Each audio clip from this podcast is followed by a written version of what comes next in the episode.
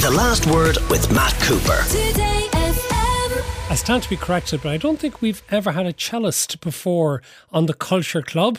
But Kate Ellis is joining us today. She's going to be performing at the Kilkenny Arts Festival with Martin Hayes, who has done the Culture Club previously. They're going to be together on the 14th of August at the Watergate Theatre. And she's also performing as part of the Crash Ensemble, which is resident at the festival and which will perform a number of concerts, including one on the 18th with Andrew Hamilton to perform his new work, Friendly Peace. Kate, thank you very much for joining us. Thank you very much for having me. Now, when yourself and Martin Hayes get together, what sort of music do you play? That's a very good question. Usually it's sort of a meet on the day and see what happens sort of affair. Martin obviously has hundreds of thousands of uh, tunes in his repertoire, so we sort of sift through those tunes, find, you know, ones that sort of fit together in a beautiful way, and then essentially we just sort of go out and play them and see what happens, which is incredibly nerve wracking, but also very exciting. But hang on, are you playing off sheet music or are you playing by ear following what he's doing on the fiddle? Just purely by ear. There's there's no sheet music involved. It's purely a sort of what key is that in? Okay, great. Okay, what what key is the next tune in? Okay, great. And then the, sort of a map is made, and then the map is followed, and it's sort of it's a it's sort of a, a lovely journey, a musical journey to go on. Um, can you just actually explain to me what the cello is and how it sounds for those of us who are not as familiar with the more serious instruments as perhaps we should be? Sure. So the cello is the big violin, essentially, and it's been likened to the human voice. I think it's the closest sort of in terms of the range. It's this the closest to the human voice. So that is a cello. I never heard it described like that. Explain that a little bit further. How can it be close to the human voice? I think the thing about the cello is it goes quite low, but it also can have the capacity to play extremely high. So I think that sort of encompasses the range of human human voices that we we come across. So I think that's where that comes from. How did you get into playing the cello? Why was it your instrument of choice? Um, according to my mum, I'm not sure, but according to my mum, I heard um, someone playing the cello on the radio when I was quite young, and I kind of made that decision that that was the instrument that I wanted to play. I'm not sure if that's actually the sequence of events, but it's a nice story anyway. But I found, um, well, my parents found me a teacher here locally, and I kind of had a lesson with her one Sunday afternoon, I think it was. And that was kind of it. I was hooked, actually, totally and utterly hooked to the. And what type of musical uh, types does it bring you into? I suppose we might associate it with classical music, but you've just told us you're going to be playing with Martin Hayes, who'll be on the fiddle. So, what sort of type genres of music can you use the cello in? Oh, many, many different genres genres of music. So obviously, it's um, associated with an orchestra, part of the string section of an orchestra. It can be used in small kind of classical chamber music groups. Then also a lot of singer songwriters use the cello. Again, I think it's that reference to the the human voice. It sort of accompanies the human voice very well. A lot of uh, traditional music groups use the cello. Um, a lot of, you know, there's a lot of strings in electronic music, which would also feature the cello. So yeah, it's a it's a very versatile instrument. Okay. Now, that brings me to the question we put to every person who joins the Culture Club the first single you ever bought. You don't have a precise memory of one as such. So, what do you remember from your very early days that got you into music? Yeah, I really don't remember what the first single was that I bought, but my earliest memories of music, I think, were I used to travel a lot in my dad's car. I used to he used to travel for work, and I used to travel with him. And he had a tape player in the car, and I remember there was a lot of music that I got to listen to in the car. He would tape episode. He was really into jazz music. He was into Django Reinhardt. He was into Stéphane Grappelli, Ella, Ella Fitzgerald. He would have sort of bootleg tape, mixtapes from people that, you know, friends of his, um, with very different, differing taste in classical. In there was the Chieftains in there. I remember. And there was a lot of taped episodes of jazz record requests and Desert Island discs and a lot of radio shows actually. Well, so then- that that's sort of my early early memories. So what we'll do is we'll pull out from that list. You mentioned Ella Fitzgerald, so let's hear Ella Fitzgerald and Louis Armstrong at summertime. Summertime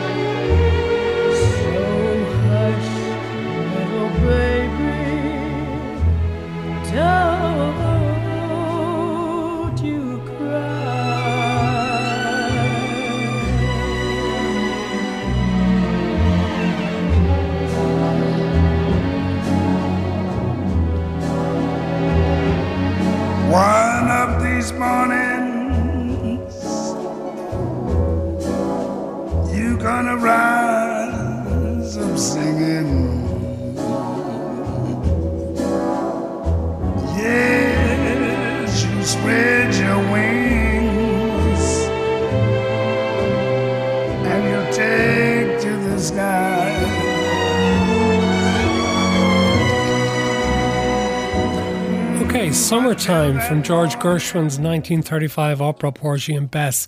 Now, we ask all our guests, Kate Ellis, to go through their favourite albums and band and musician and gig they were at and the rest of it. You sort of put it together for us as a compendium, so let's talk through it. Starting with your love of Glenn Gould playing Bach. that sort of um, relates actually to the first single. I it definitely wasn't the first single I bought, but it was definitely one of the CDs that was sort of lying around at home that I would have remembered as a kid. And yeah, I often when I'm sort of not when I'm lost for for new music, but I, I would often return to Glenn Gould. I think he has such a beautiful, beautiful way of playing Bach, and Bach is something I think I could listen to forever. And then you mention a Pakistani musician, which I, I suspect most of us are not familiar with, Nusrat Fateh Ali Khan. Explain that, please.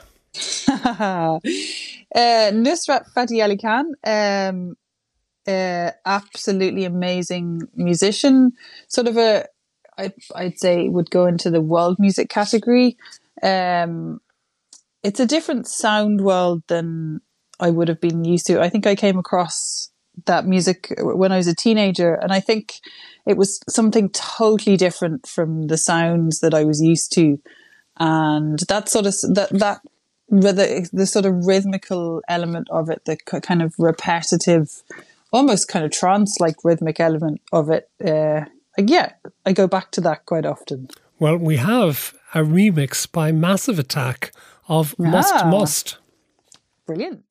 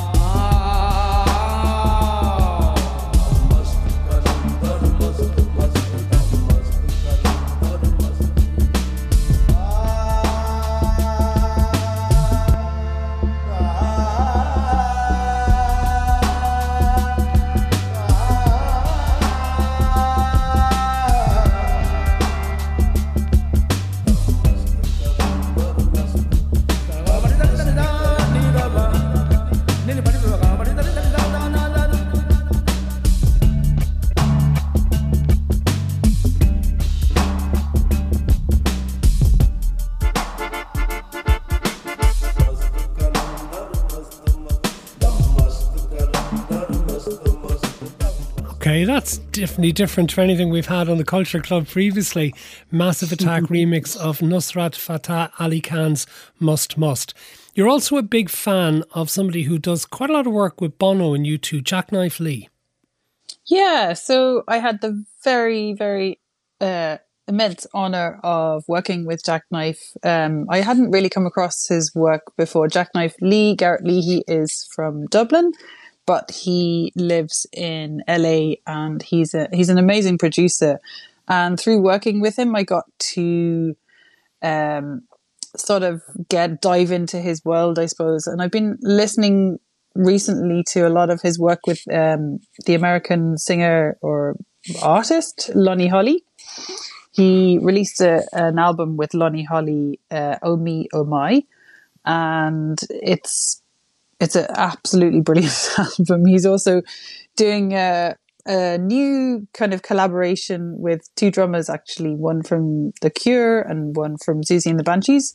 And um, that's an album that's coming out later in the year. But they have also just released a single, Los Angeles, which is also very brilliant. So yeah, a lot of a lot of Jacknife's work uh, would be I've been listening to a lot recently. You mentioned U2, so let's hear a little of Jacknife Lee's remix of U2's Bullet the Blue Sky.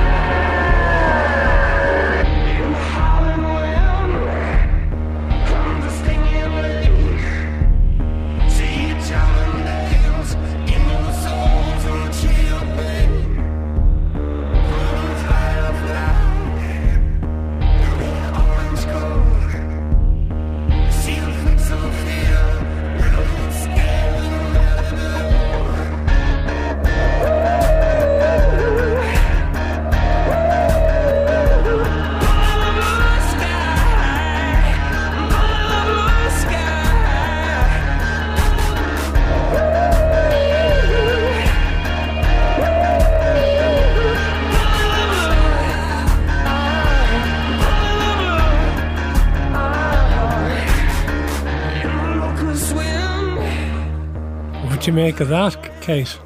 it's great. I've actually heard that before. Yeah, Jacknife's an amazing. Uh, he's an amazing musical brain, and he's a yeah, he's he's a great guy. Very much worth checking out his work. Tell us about the Exotech Collective because you seem to like the idea of people coming together and doing new things with established music. Yeah, it's very tricky to sort of um, pick favorite band or favorite musician. It, for me, it's really about sort of a body of work or sort of the evolution of a musician or their collaborations. So, X Exotech Collective it was founded by an Australian vocalist, Sophia Brous, and Kimbra, who was the I can't remember the name of her single, but she's a, a pop singer from New Zealand and they sort of put together a group of uh, musicians primarily based in New York. And they get together and they play shows. They don't rehearse. They just stand up in front of an audience and play which again is that sort of you know living on a on a tightrope. But the the results I've, I've been to see them play and it's a, such an amazing experience to see this sort of sound world created in front of your eyes, in front of an audience. It's it's really exciting to watch it all happen. And then back at home, how did you get involved in working with Martin Hayes? Um, I think actually it was through Mihal O'Sullivan. I think uh, Mihal had asked me to come and play on a radio show. I'm just trying to remember on a radio show. I think it was on a radio show. And in the seat next to me was Martin who said, Shall we play something? And I said, Absolutely. I have been a fan of Martin's work for a very, very long time. So asking to him asking me to play with him was uh, something definitely not to say no to.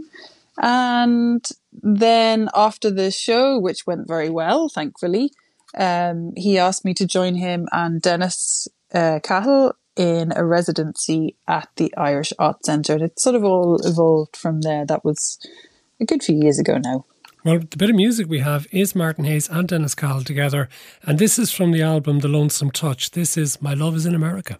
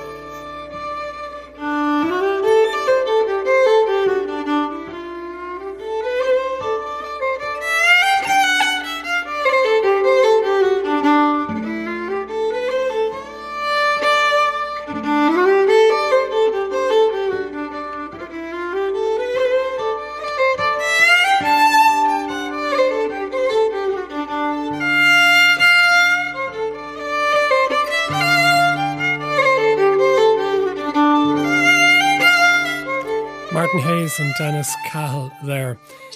Kate, you've played in so many concerts yourself over the years, but the best concert or gig that you were at, can you nominate a couple for us? Sure. Um, so I actually, for the first time in many, many, many years, went to see an opera back in May. I went to see Don Giovanni, which is a Mozart opera, and honestly, I was totally blown away. I haven't really been to a concert of sort of that length. It's a very long opera. I think it's about four hours long. And it was such an amazing experience to have the opera singers on stage, to have the chorus, to have the full orchestra. It was such a, an amazing experience um, to go and see that. And then also very, very recently, two two weeks ago, I think, I was at the Music Town Festival, which happened at the complex in Dublin, and I got to see a set by Junior Brother, which I was totally blown away by. He has such an amazing voice, and he had a full band with him, and yeah, it was a pretty spectacular gig. We don't have that particular one, but we do have Junior Brother playing at Winthrop Avenue in Cork back in 2019. And uh, this is No Country for Young Men.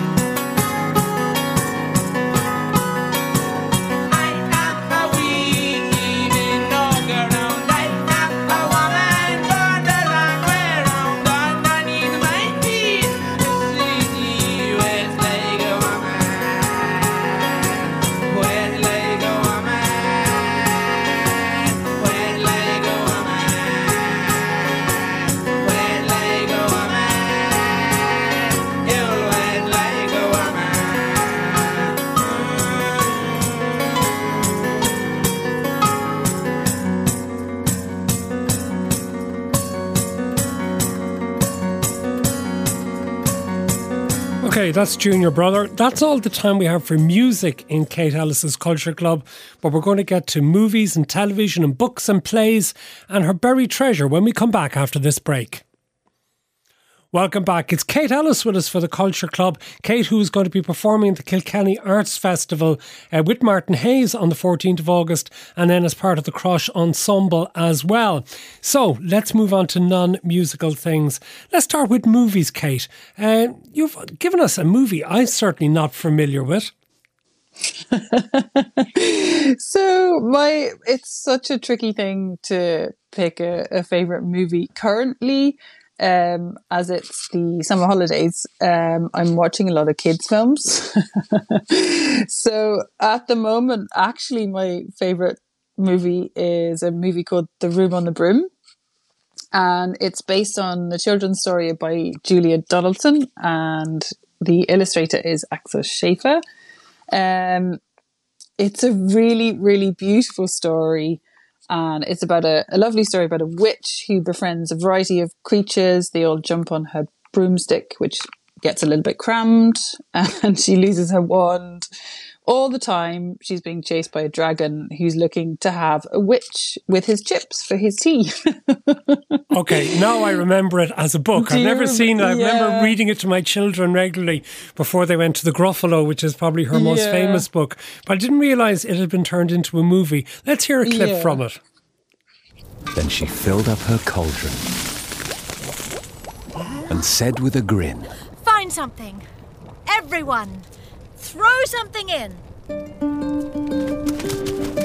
So the frog found a lily, the cat found a cone, the bird found a twig, and the dog found a bone.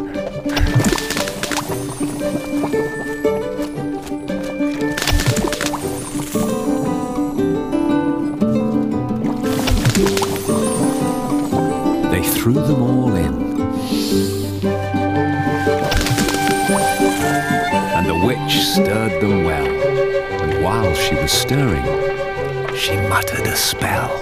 Iggity, ziggity, zackety, zoom!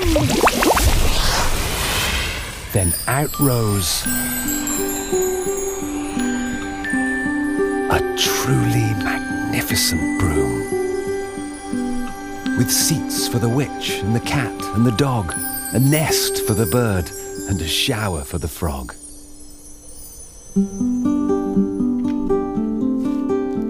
Yes! cried the witch. And they all clambered on.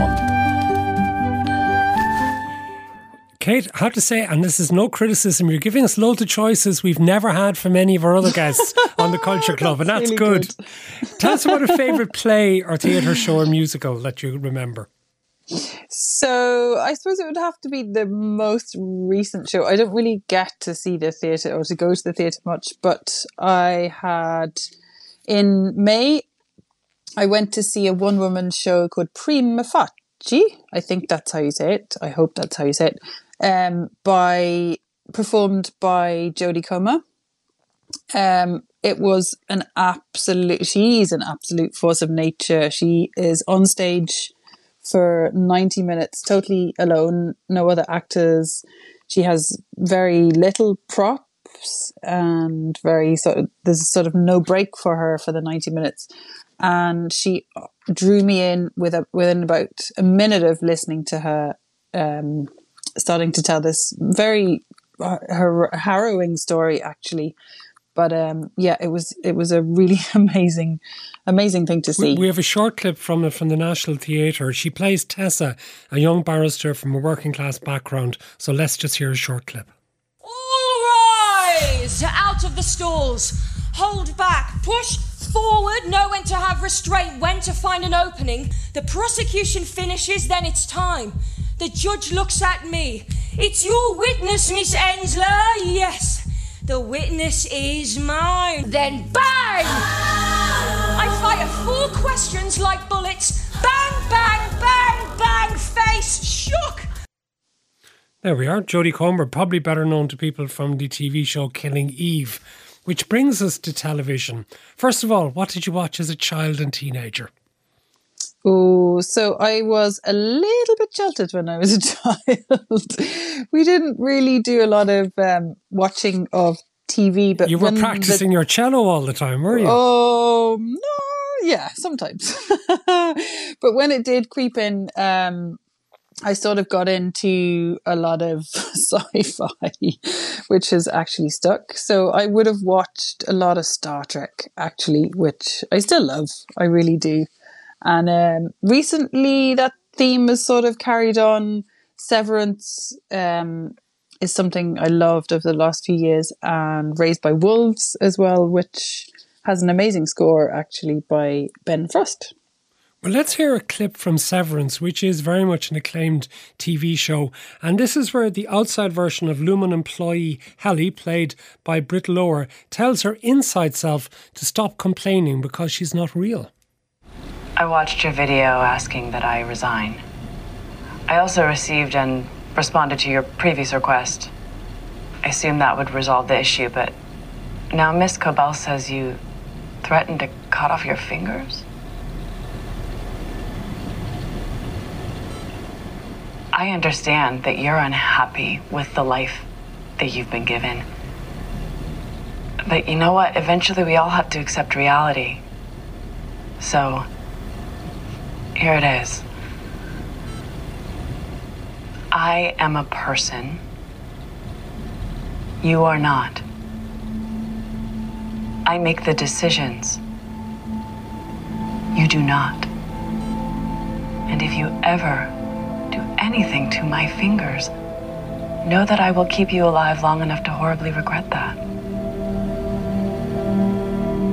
Your resignation request is denied.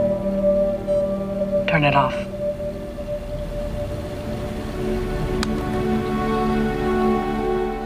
Kate, for those who are not familiar with Severance, explain that, please.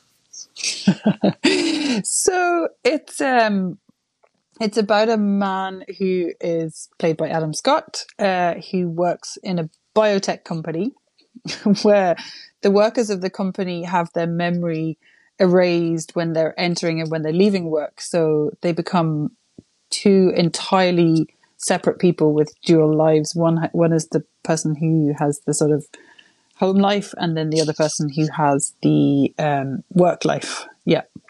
That's that's severance. that's a work life balance and a half for you. Okay. It sure is. Couple of things to finish up. Favorite books and authors? Again, it's the summer holidays, so I haven't really been reading a lot of my own books. There's been a lot of books that I have been reading by the illustrator and writer Dick Bruna. So uh, he wrote the Miffy stories, which are a current favourite in the house at the moment. They're such beautiful, simple stories, uh, kid stories, um, with the drawings actually are the, the thing that sort of pull the books out of the bookcase. They're really simple. They're sort of a graphic style with really minimalist colours, um, primary colours mostly actually, and um, very lovely stories that end that always have a very, very happy ending. Okay. Now, we ask all of our guests on the Culture Club to give us a cultural buried treasure. Something maybe from a movie, a song, an author, a poem, a book, anything that they feel has been overlooked. And you have given us something completely different that nobody else has definitely ever come up with. And it is